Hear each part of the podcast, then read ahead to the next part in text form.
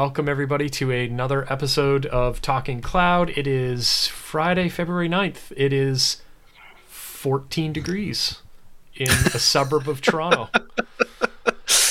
Oh boy, we're in trouble. Yeah, I have the window open.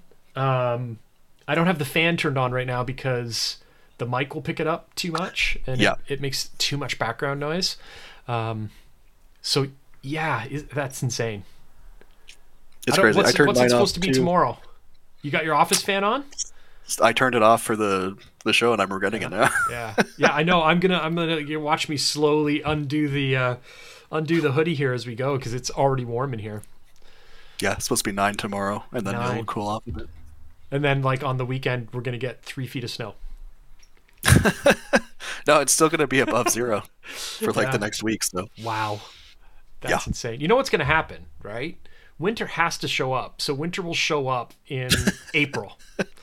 yeah, Just when we think it's, you know, hey, we made it. Um, it's gonna be, it's gonna be spring and summer soon, and then you'll get all the snow in April or something crazy like that. for sure. Yeah. Yeah. All right. Uh, let's see here. Where is my little change the view? Let's go here. All right. Perfect. So, first up, um, an article that deals with the never ending infrastructure as code wars. Uh, I, I love these articles. I, I can't help but read them. Um, I, I, I think whenever I read these, I often think it's kind of like the PC versus Mac debate or the Oh, yeah. PS5 versus Xbox debate. It will just like, it'll just never end, right? You, you're you're either you're gonna you're gonna pick a, a tool and that's the best tool, no matter what. It's like uh, yeah, it's like JavaScript frameworks. There's always another one coming out. There's always Which another one? one. Never one ends, right? Yeah, yeah. So I think this is the same. Um, I won't go into the article in, in, in too much detail, but I, I do think it's it's interesting, and and I'll, I'll, there's a good reason why when I stumbled across this, I'm like, let's include this. Is uh, an interesting announcement from AWS this week uh, that we'll get to in a second. But there there are some interesting points that are made here. Uh, you know, declarative language versus uh, I always forget the other word. I'll call it non-declarative. um, right? Yeah. In, is it declarative and interpreted? I always forget. I don't know. Again, I, I think it's kind of just a debate that people like to have so they have something to debate about. Um, but I, I think this is pretty interesting. I, I clearly fall in the CloudFormation camp, but that's just, again, because I've been writing CloudFormation so long that I, I don't want to change just for the sake of changing. Uh, it's know. a good tool. I mean, it works, right? Yeah, it does. But- I know people complain that it's slow and blah blah blah. Um, okay, but it works. It does what you want it to do. It is declarative, so it's not open to interpretation. Uh, if you Yeah. say I want an S3 bucket with this configuration, it will create an S3 bucket with that configuration. It'll do it slowly, but it'll do it. Yeah, Right? Slower it every time. sometimes safer, right? Yeah, depending on what you're doing. What's what's the the tortoise and the hare, man? Don't always have Yeah. to be the fastest, right? And what was the thing that I thought of that that kind of struck me in this article? I meant to highlight it as I was getting ready for the call, and of course, based on our conversation earlier today, uh, I'm like, uh, I got 40 things to do, so I kind of forget. Um, Yeah, oh, geez, I won't be able to find it now. That's horrible. I, I think in the end, you know, it, AWS says this in their training a lot. Pick the right tool for the job. Um, Yeah. If you prefer Terraform, if you prefer something else, if you want to write scripts that do it all by making your own API calls, I think, or you want to do CloudFormation like what we do, um, as long as it's codified and it's stored in a centralized repository that you can do reviews on and understand what's Yeah. there and see the changes, does it really matter? as long as you have a single source of truth for your infrastructure code, then that's great. That's great. That's the Yeah. goal. Yeah, that's the goal. And then that leads to, I think, a really interesting, interesting, exciting um, article from AWS, which Oh, I'll show yeah, you this the news release for this. Uh, this this sort of uh, import everything into CloudFormation, uh, so Yeah. that you know if you've got if you've if you've done the oh my god click ops, which again, hey, if that's the way you want to do things, I, I'm I don't know. Is there anything really is there anything really wrong with it in the end? I don't know. Um, I do a lot of click ops. Uh, I'm going to talk about uh, Gen AI in a bit, and I built a whole Gen AI assistant, and you know, oh my god, I didn't do it as code. Uh, I did it through the console to figure out how the heck it works. So Right. that stuff's going to happen, right? And and you know what? That jogged my memory. Somewhere in this article, there's a comment. Oh, maybe it's right here, right? Uh, uh, our curse as an industry is that 20% of us, blah, blah, blah, are chasing an increasingly arcane whirl of abstractions while the other 80 are still trying to convince orgs to get consistent with the basics.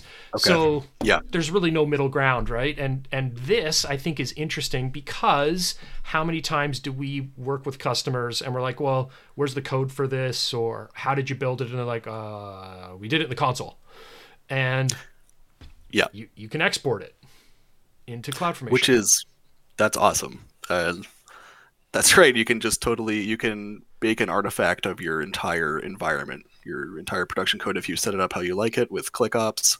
Like Yeah. you said, turn that into infrastructure as code, and you can redeploy whenever Yeah. wherever you want, pretty much. yeah. So that is an excellent feature.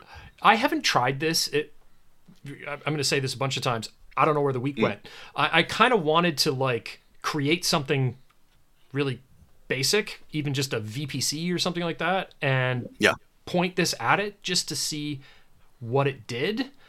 But I didn't get a chance. I, I'd be interested, like, so to your point about does it build templates? Because like what we often mm. think about with this is I want to build a template that we can deploy across multiple environments, prod versus dev. Right. I want to build a template that can be deployed across multiple environments, multiple regions, and multiple accounts. It'd be interesting to see like, is this thing going to be smart enough to say, let's say you've got an EC2 instance and you're going to run that Yeah. through this. Does it take the AMI and turn it into a parameter, or is it Right. How does it parameterize the values is going to be the question. So that's I I'm kind of excited to play around with that too now. Um, Yeah, be because if you can see. just yeah, if it can intelligently pick up what the parameters you need for your environment are, like region, for example, or uh, AMI based things like things like that. Um, that's awesome. VPC CIDRs is one. yeah, that'd Um, be another good example, right? if it just grabs an exact kind of grab of everything that's in the environment doesn't parameterize anything, I mean that's still useful if you need to spin everything up and set it down really quickly, or Yeah. if you need to capture an environment after significant drift has occurred. That's another use case. But Yeah. I, I'm I'm curious now. I want to try. Yeah, try it out. That's the first thing that popped in my head. I'm like, I wonder what it does. Is it smart enough to do that? Like that, uh, the process of taking existing infrastructure and turning it into a CloudFormation template. I can imagine that's a pretty challenging. Um, I I don't know what the word is I'm looking for here. Uh, it's a probably a, a decent challenge to overcome in the first place Yeah. right? And then now, before even trying it, I'm like, I wonder.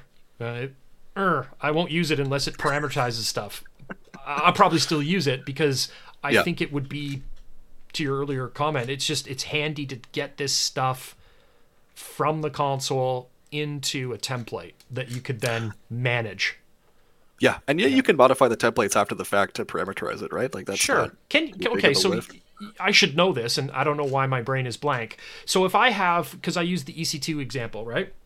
If I had a, uh, a, a, a, wow, an EC2 definition in my CloudFormation template, and in there. I say AMI equals one two three, and then I'm like, geez, that's not the the best way to do that. I'm going to create a parameter section, and I'm going to put AMI equals or AMI type is string, and it's one two three, and then put a ref in the other in in the actual declaration for that instance. sure. Is that a change? Like if I ran that through, what would it do? Would CloudFormation say, "Wait, you're changing the AMI. I have to launch a new instance"? There's another thing we could. There's another thing we could try. Sorry, I'm just laughing at Kevin's comment. Um, Yeah, I, Oh. it's worth trying. I, I don't think there's actually any change that happens there. I think it's all in the template. So you would update the template, and then maybe it wouldn't pick up any resource changes. Would be my guess, but I haven't messed around with this at all yet. There, So There's a well, there's another uh, uh, test case we could try just to see what it does. yeah, yeah. for sure. What what did Kevin And- say? I didn't see. I wonder what it does. Smart enough to do that. Sounds like my boss describing. Yeah, there you go. That's good. Uh, Yeah.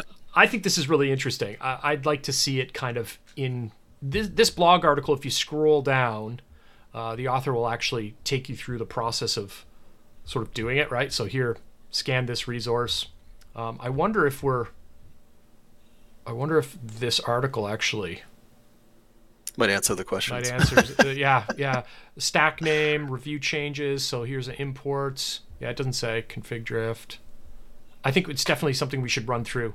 Maybe it's a Yeah. maybe it's a, a, a like kind of a, a demo we could do one day or something like that. Set some stuff up and see what it oh, does. for sure. That'd Yeah. be kind of fun. Yeah.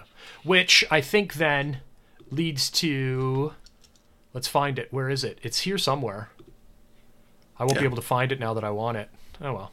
One of these tabs is saying the same thing because it was there was the announcement from AWS Yeah. about this.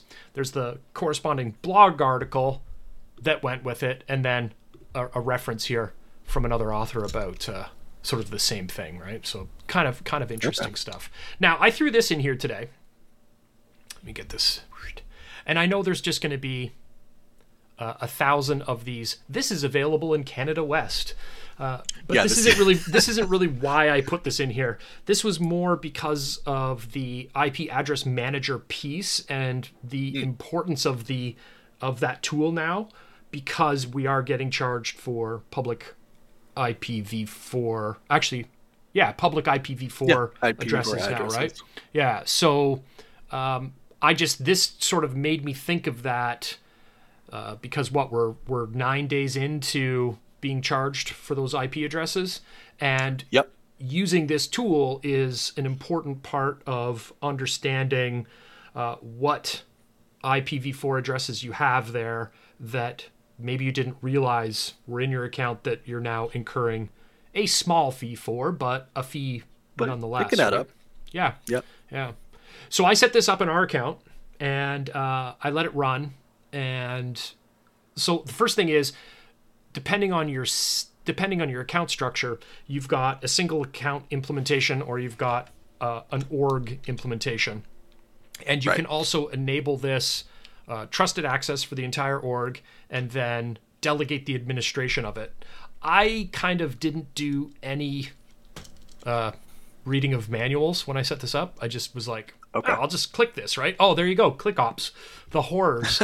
and um, so I just went into the management account, turned it on, and I was like, okay, I'll give it a little bit of time, and nothing happened. And a day later, I checked again, and nothing happened. And so then I was thinking to myself, well, what'd you do wrong? I guess you should have read the manual. And I didn't read the manual even at that point. Instead, what I was like, what I thought to myself is, well, you probably shouldn't have this running in the management account anyways. So, first step is let's delegate it somewhere else. So, I delegated it into our little security account and magically it just came to life. So, I don't know. I, can you th- run this in your management account? I don't know. Maybe you can't. I think probably it's an. Did you change the org settings? I wonder if that's what it was. No, I had because in the in the management account, I was very Mm-hmm. careful because I first I didn't want to pay because there's the free Right. version and then the not let's call it the non-free version, and I was like, okay, I, I don't want to pay for this. I just want to know how many addresses I have. So I was very careful there, and I remember seeing this the the option that said paraphrasing, but do you want to turn this on for this account or the org? And I specifically said org. But I hmm. did notice that after I turned it on, it said it had like a little, you know, the, the blue bar across the top that said, We've detected you're in the management account. Again, probably five minutes in the documentation, or maybe I could have asked Q. You could have. Could have asked Probably Q. you. Yeah. Or given me some crazy answer that made no sense whatsoever. Kind of somewhere in that's between also would be possible, the best, yeah. right? Um, but regardless, as soon as I delegated the administration of it to a, uh, member account, it came to life in five minutes. Yeah. Yeah. Must be something in the delegation process then, whether maybe it Maybe. did toggle a setting or something like that. Yeah, I'm maybe. thinking. Yeah. So we uh, do you want to guess across all of our accounts? It's like guess the number of jelly All beans. accounts? Guess the number of uh, public IPv4 addresses we have. I don't think wouldn't think too many. Like uh maybe ten. Oh man, you won both showcases. Twelve. Wow. Yeah. I actually, I actually thought that when I turned it on, I, I was gonna have that holy shit moment. Like, what? Where Yeah. are all these IPs? And uh, I came back later, and I'm like, oh, well, okay, that's not that bad. It's not going to break the bank. There's some cleanup to do. There's there's a few uh, straggling Elastic IPs that must have been added to a project and then not cleaned up, but we were paying for those already, so that's you know they're just sitting there. Um, 42. Yeah. you're right, Kevin. 42. That's the answer for everything. I um It's true. yeah, it's true. I was actually kind of surprised, so I got a little bit of cleanup to do. Okay. But, yeah. yeah. No, it's good. It's a great it that they give that service that they allow you to use that service on the free tier. So Yeah. I mean it makes sense. You need to be able to inventory those since they started billing for it. So Yeah, you would think. And I tried it. You and I were talking earlier in the week. I tried it Yeah. in the Cost Explorer. And okay, Hmm. uh, you helped me figure out the charge types or usage types, whatever yeah, the things you had to find, types. right? But still, I was like, okay. Uh, uh, the the the free tier IPAM manager was simple. Like, just said, hey, this is what you have. I'm looking at 12,000 hours of public IPv4 usage, and I'm like, well, what's that mean? Uh, what does that mean? Yeah. like, do I owe twelve thousand dollars? I don't know what this means. So, uh, I thought the I thought the IP manager or IPAM was way better. This would be, I would say, something that you should just turn on now, the free tier version. I think so. right? Yeah. yeah. So there's that one. I thought that was not necessarily that we're uh, you know saying anything bad about Calgary, but it was more just this sort of jogged my memory about the importance of that, um, knowing your Yeah. And like you said, IPs. we're gonna see so many more news items come out for Calgary Yeah. next little while. Yeah, I th- I think there were at least a couple more this week that I saw that said this is available in Calgary, and I'm like, well, of course it is. Yeah. So yeah, see lots of those announcements. Uh, what do we got next here? Oh, here we go. This is the Hmm. this is the news announcement for generating your cloud formation templates from existing ones. So we've already talked about. Oh, this. nice. Yeah. Oh, and look at the, oh, look at this. You can now generate templates for over 500 resource types. Cool. So I guess it doesn't support. I don't know how many resources exist. Resource types exist. Maybe it doesn't support everything at this point, which would I guess also make sense, right? Yeah.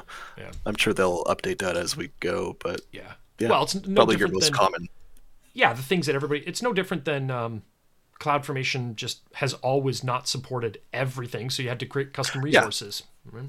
Yeah, some things you can't do in CFN, so obviously you won't be able to generate a template for. But your EC2 instances, your S3 buckets, you'll capture those no problem, I'm sure. Yeah, the stuff that everybody probably has in their accounts, right?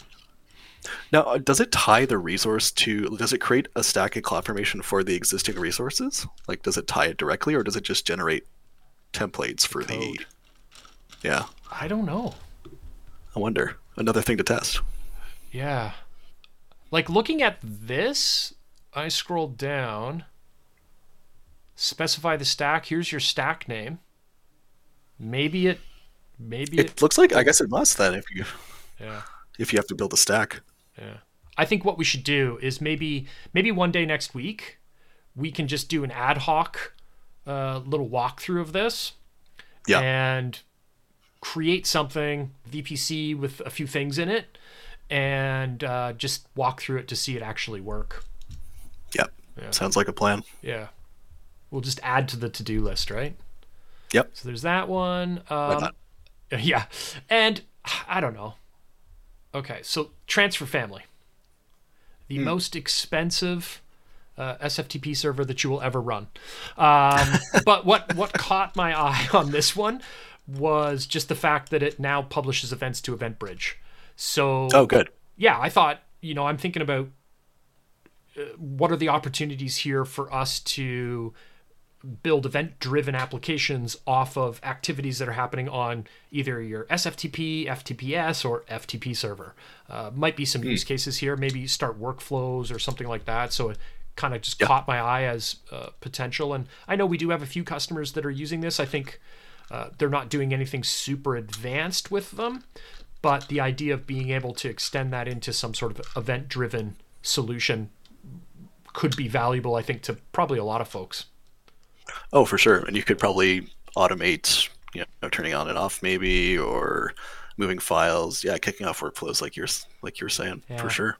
Yeah, I think there's probably some benefit. Just event driven in general, I think is really interesting. It's always kind of something that has uh, grabbed my attention. So anytime I see an announcement that talks about Event Bridge, I'm immediately like, ooh, what can we do? I think it comes from my uh, I think it comes from my my time uh, pre AWS days, uh, just doing systems management. The idea was Yeah. was always like, how do I take some action without having to wake some poor person up at two o'clock in the morning? Um, Right. just because that's the easiest thing to do like could we could we take an action before having to wake that person up and only wake them up if the action fails right so whenever i see these kind of event bridge things i'm i'm always excited to see what's possible so that's Another that one. opportunity for automation. Yeah, yeah. And here's another one of those. We've we've seen these in the past.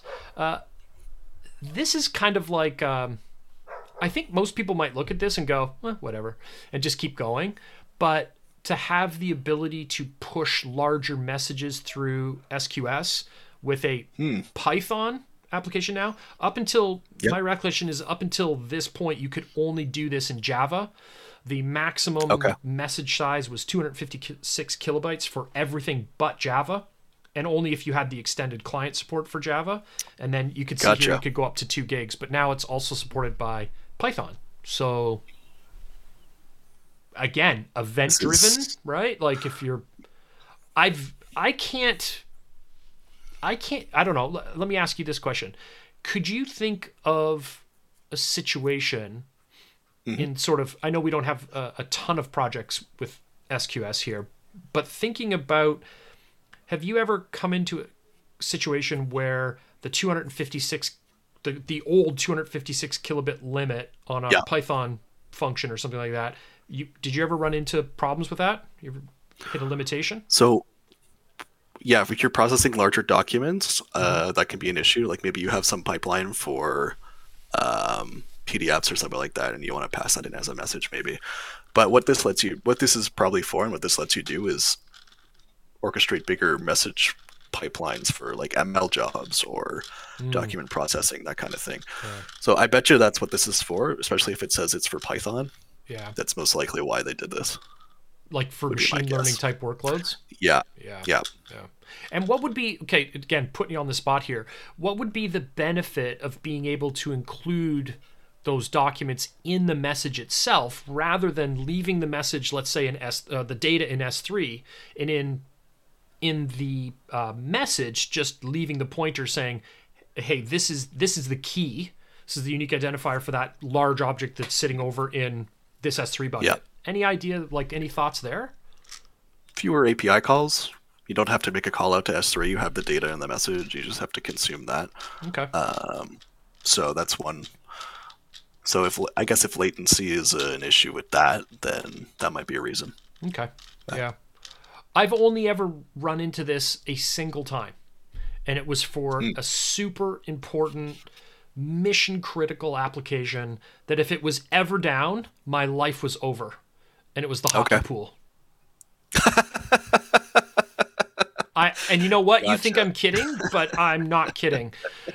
It, it, it was a nightmare. Like Oh man. like if if if those stats weren't updated even though we told people like repeatedly the stats were only updated once a day at roughly Yeah. two o'clock in the morning uh, and then it would happen again when we got the next stat file the following 2 a.m in the morning on just absolute mayhem right like like like crazy angry people um so th- what had the, the the solution for that was you leave the giant large stat file uh, which got bigger and bigger and bigger throughout the year. Right? You left that in S3, and uh, what we would do is we would do all the processing. Uh, a message would come through SQS, and at that time it it wasn't even Lambda based; it was an EC2 based Python script that uh, we stood up the EC2 instances when we need them, when we needed them, and we would uh, run a, a, get item, a get mm-hmm. object call off of the S3 bucket, pull the giant stat file down, process it, and dump it into, believe it or not, a relational database. The horrors again, right? Who uses who uses relational databases? it's tech that works, right? Oh, it worked. Yeah, it worked. But yeah, I, the, those were the those were the worst users ever, and what made it even worse was they were all my friends that I've known for like 20 years, and yeah. I get like I yeah. get like angry text messages about the stats calculation and like, and I don't mean even like slightly angry. I mean like fear for your life, anger kind of stuff. And you're like, that's guys, that's it's a, a hockey pool, man. Chill. I thought for sure you were going to say something about the stock exchange. nope. That that was a cakewalk compared to this. Compared to the oh, hockey. Oh yeah. Oh yeah. Oh man. Yeah, we, we, have to shut down the market. hockey pool stats. yeah, you're in you're in deep shit for that one. So, anyways, oh, I yeah. thought this was neat. It just captured my attention. I like SQS. I think from a again like a if you're thinking about event driven programming, you're thinking about yep. serverless applications. This thing is just it's super cheap. It's easy to use, right? Like think about the types of API calls you you make put message, yeah. get message, like message, uh, much, yeah. uh, you know, empty the queue kind of thing. Like they're not they're not challenging things to, to figure out for the logic of your application, and it just it just works. Like it just does what you want it to do, and it's going to cost yeah. you like a buck for how many millions of messages that you could push through it, and it scales. So kind of like yeah, kind of like a, a workhorse that people I think overlook the value of it a lot of times. All right, what do we got? Another next? application I just thought of is like if you need to check a specific frame of uh, animation or something if you're processing things like that, doing rendering. Oh, so, so you could push the frame data in the event rather than leaving it in the bucket and having to go get it. Yeah, there you go. Yeah, that might be another use case they thought of for this. Yeah, I um I put this one in here. Uh, ALB announces one click one click WAF integration just because I was kind of thinking I could use it to just say if you have a public facing load balancer, whether it's uh, well, uh, let me let me say it this way: if you have a public-facing load balancer, whether you're implementing WAF with one click or something fancy like a CloudFormation script or through the management console, ah, you should have a yep. WAF, right? uh, yeah. You should just put that extra layer of protection in front of your core infrastructure. And this here just makes it easier to do. So, uh, easy button on getting your, your WAF integration up and running. Doesn't mean that you're uh, going to have a lot of fun on the on the rules still, but yeah, the rules are what take the the effort, right? Um, and uh, but just making sure that that WAF is there in the first place, I think is is super important. How many times do we review AWS accounts for people and there there's a whole bunch of public facing resources. Uh, sometimes they're not even load balancers. They're other things sitting there with public IPs on them, and there's no WAFs yep. in front of any of it. So easy. It can get missed, yeah.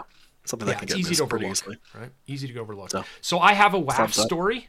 I have a WAF story, oh, yeah. which I'm going to save until we get to our events uh, at the end here and sort of uh, okay. shameless plugs that we'll end everything with, but I'll save the story till the end. So there you go. Uh, get your WAF running easily with your load balancer. And you had an article. Uh, this one. Oh yeah. Yeah. Um, walk us through this. What what what is this telling us about?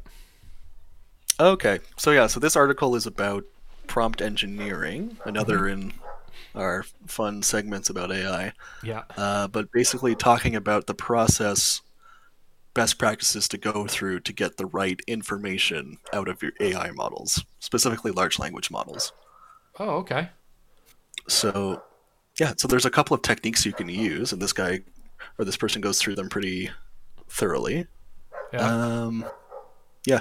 So it starts off with kind of you feed it, you need to if you just give it a prompt and tell a model to do a thing, it mm-hmm. doesn't necessarily give you the best results. They like to add extra context and fill out um, the data you give them. So what you can do is you can give it a you give it context. So you tell it what you what the situation around what you need to do is, Yeah. and then you give it uh, kind of a framework to work through. And Hmm. then you give it the actual text you want it to work on or do a task with, that kind of thing. Yeah. So yeah, if you scroll down here, I think you break, they break it down. I, I got I stopped at the uh, what is prompt engineering section. Oh, Uh, okay. just because I, I'm I'm experiencing this myself more and more. Uh-huh. Like the importance of to your your comment about like setting the appropriate context and providing enough information about what it is that you actually want is is like is crazy important. Like I, I had uh, the other day, I'm using ChatGPT for something, and I I, I was really frustrated. I, I wasn't it wasn't giving me what I wanted. But as I thought about it a little more, I'm like, that's because you're asking stupid questions. Like it, it's if you if you reread your question, it's Yeah. actually it's not reading your mind, right? You're not you're not framing your question correctly. Therefore, it's telling you, it's giving you what you, What you asked asked. it for. Yeah. So think about the prompt, right? Like the context, the situation, uh, really important. So this grabbed my my attention. This section of the article just because it was relevant for me and some of the challenges that I may have. Uh, was having this this week trying to get some info out of ChatGPT and it just wasn't having it. Yeah, the difference in quality you can get on responses between just like just asking a question and then applying some of these techniques is is quite large. So it's definitely worth learning if you're working with these models at all. I thought it was kind of funny that there's a post in here or that line about salaries reaching 300k for prompt engineering, but we'll see how long that lasts for. Uh, Yeah. Uh, does that mean I can just get the ML cert and make 300 grand? I guess. Yeah, I find I don't know. Yeah, I'm not even gonna. I'm not even gonna. I'm not even gonna go down that path. I, I, I, I yeah. Anyways, so let's just ignore that part. I would suspect that you're probably not going to make 300 grand a year uh, being a prompt engineer, but what do I know? Uh, maybe you can, to your point, maybe you can right now until everybody decides they want to be a prompt engineer, and then that's the end of that fun, right? I, I don't know. I don't get it. But anyways, I, I like this uh, on your on your. I don't know if you're following along on your side or not, but I'm in the elements of prompt section in the article, and uh, they they do a good job. Yeah, Kevin said, "There goes my career goal." Um, uh, they do an interesting job of instructions, context, sort of laying out examples of sort of how like that prompt might look like. So I thought that's kind of neat. Yeah, that is quite good. Yeah, this is what I was talking about with the breakdown. If you scroll down here, the yeah, you give it the instructions you want it to do, the context around those instructions, and then the actual input you want it to work off of, and then it can actually give you a proper response. So, say you want it to edit some text or suggest some things about the text, you tell it. Kind of, you kind of tell it who it is, how it's operating. Like, do you want it to operate as a data scientist? Do you want to operate as like a, a journal, right? Like a an author or something like that, Yeah. uh, an editor, and then Yeah. you give it the context, and that vastly improves results. Yeah. You know, this is really interesting. I like the way they've they've broken this down into three distinct things like instruction, context, user uh, input, and then you get the response. Because one of the things that I was trying to do, and it's I found it maybe again it's just the, the way I'm thinking about it, but I was saying like, you know, I want you to be well in this example, a data scientist, and I was trying to put it all like in a single sentence. But this idea of Yeah. kind of breaking it down, it, it I think it would be way easier to think about it in your own head like that, rather than trying to, you know, acting as a di- di- data scientist. Uh, consider this and want you to do that. Like trying to articulate that all in Yeah, you can in one line or one sentence or whatever would be tough, right? break it into chunks, and then if you if it has the instructions to operate a certain way, that might you could persist that through the. The whole chat you're having with it, right? Yeah. and this this reminds me I, we're off topic at this point not off topic but i'm going to drag us off topic this reminds me a lot of a conversation that you and i were having uh, earlier in the week when I stumbled across that. uh, I can't remember the name of the product, and you said there's there's a bunch of these now where you can actually create multiple Oh, agents yeah. working together. So you say this agent is the salesperson, this agent is the marketing person, uh, and I want uh, you to scrape this uh, web page and you've got a crawler over here and i want you to work together and you've got an editor and you're going to work all together and this is the output that i want i like i was like what?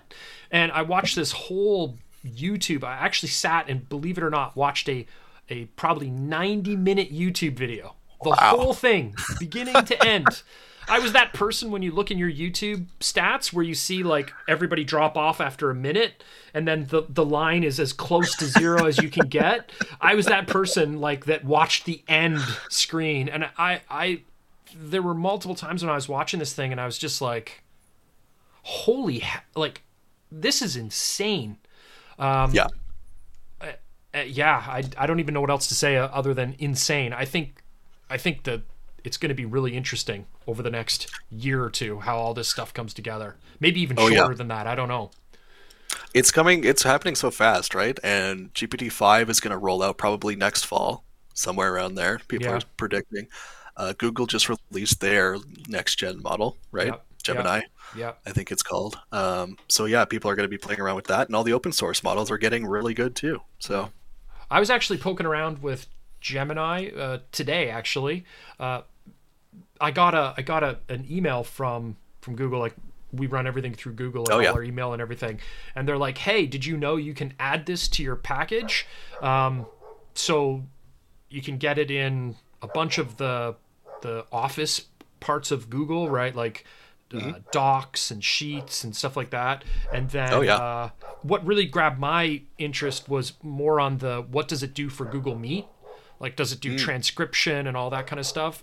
I only had a quick look at it. I don't know if it's there yet, but uh, it'll be interesting to see how all this stuff plays out. I think the biggest challenge people are going to have is like, which tool do you use or which tools Yeah. do you end up with? Like, how are you going to pick, right? Like, which tool will win? That is the question. yeah. which set of tools? Yeah, yeah. It'd be interesting to see how it plays out. All right, so I think that's all of our announcements, our news Yeah. stuff. And then I thought uh, a couple things came across uh, that I, that I thought were were interesting. Um, this is perfect. Okay, so you could go to Awesome Day next week, Thursday, February fifteenth. Uh, is this? Oh no, you're gonna have a problem. So you can go to Awesome Day from 12. If you're think, I- I'm thinking Eastern time zone, right? So this runs from 12 to 4 Eastern, four hours of uh, virtual training. Um, I've sat through one of these. They are intro level things, but uh, if you're just getting started, this is really great stuff and it's free. The problem is you're gonna have to pick here. So Thursday, February 15th, 12 to 4 Eastern uh, I made a mistake, obviously, scheduling. But on Thursday, February 15th at 1 p.m., we are also, shameless plug, doing an intro to uh, IAM. So, uh, one 200 level, sort of, here are the main components of IAM. So, here's what I think you should do go to the Awesome Day if you're getting started from 12 to 1. Then come hang out with us from 1 till 2 and then you can go back to the awesome day. That's my that's my that's my suggestion for thursday february 15th Sounds awesome. yeah there you go. So i i just th- i like i said i've done one of these in the past. If you're just getting started it's a fantastic way to get sort of essential information to help you kind of well start your learning journey on aws so that grabbed my attention and then again because we talk so much about this uh, there is a aws gen ai week next Right. week 12th to the 16th uh, i know you've registered for this already I have, right? yeah. I've registered for it, and it's completely uh, messed my whole calendar up for next week. but Yep. uh, uh, there was there's some really, I think, interesting learning opportunities here. Yeah, they're doing one a day all next week, right? Yeah, I think it's one a day. Yeah, I think there's Yep. like yeah, yeah. So I uh, I think I said I'll go to all of them. I don't know if that's actually going to be possible looking at my see, calendar, yeah. but uh, I, I registered for all of them. We'll see uh, how well that works out. So this this is kind of good too. Yeah. So a couple events add to your your uh, to do list, your learning list for for next week. Uh, And then my my story to end. What was my story yes, now? I forget. story.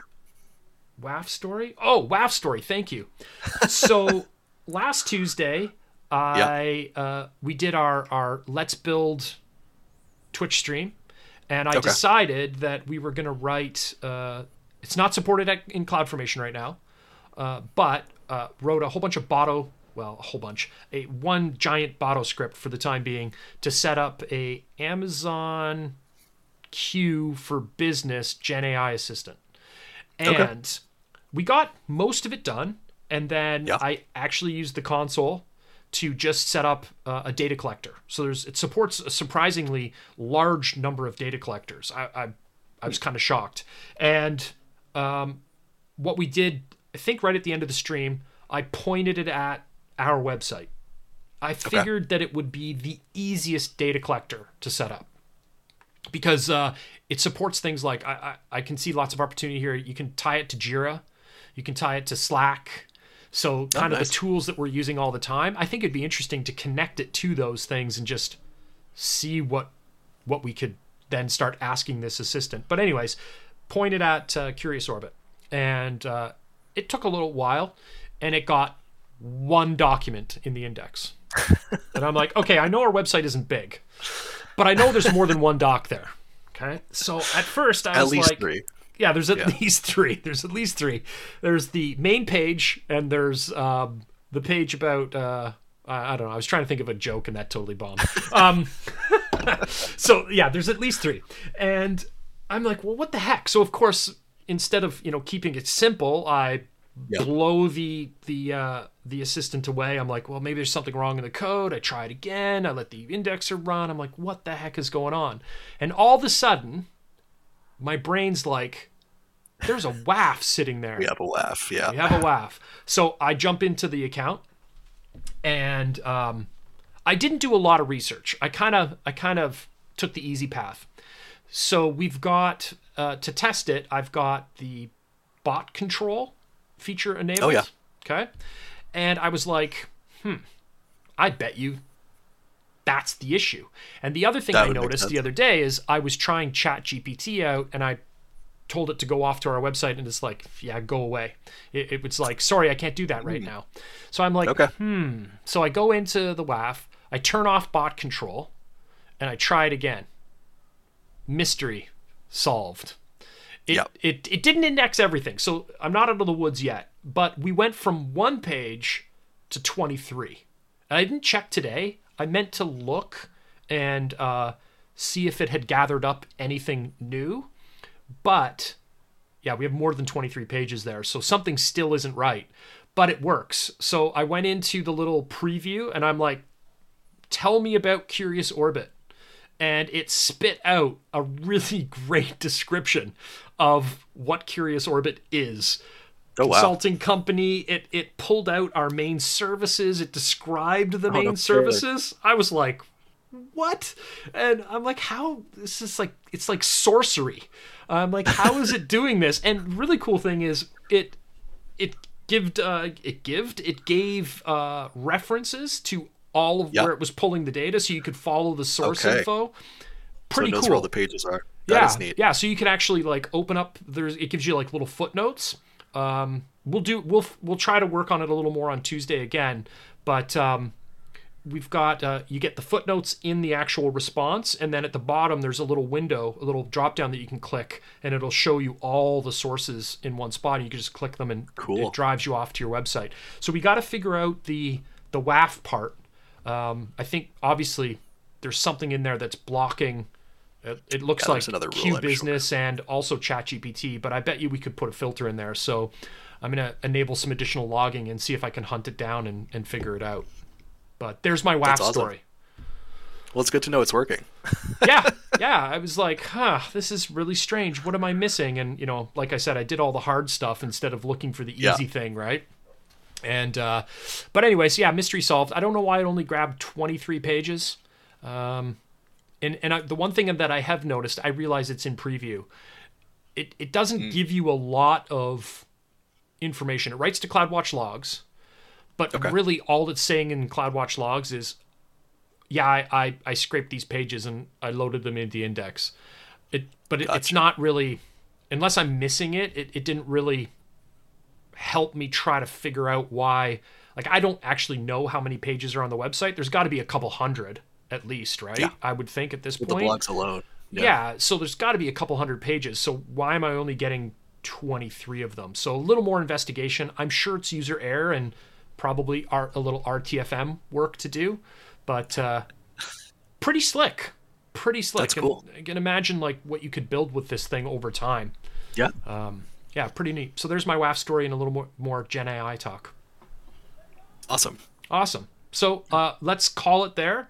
Uh, one more shameless plug. Thursday, we're doing our IAM intro to IAM talk. Uh, t- next Tuesday, 7 p.m. Eastern, we'll be back at it with the Amazon Q for Business Gen AI work. See if we can finish that thing up. Um, so until then, folks, enjoy yourself, enjoy your weekends, and we'll see you next week. Yeah. See you Bye next for time. now.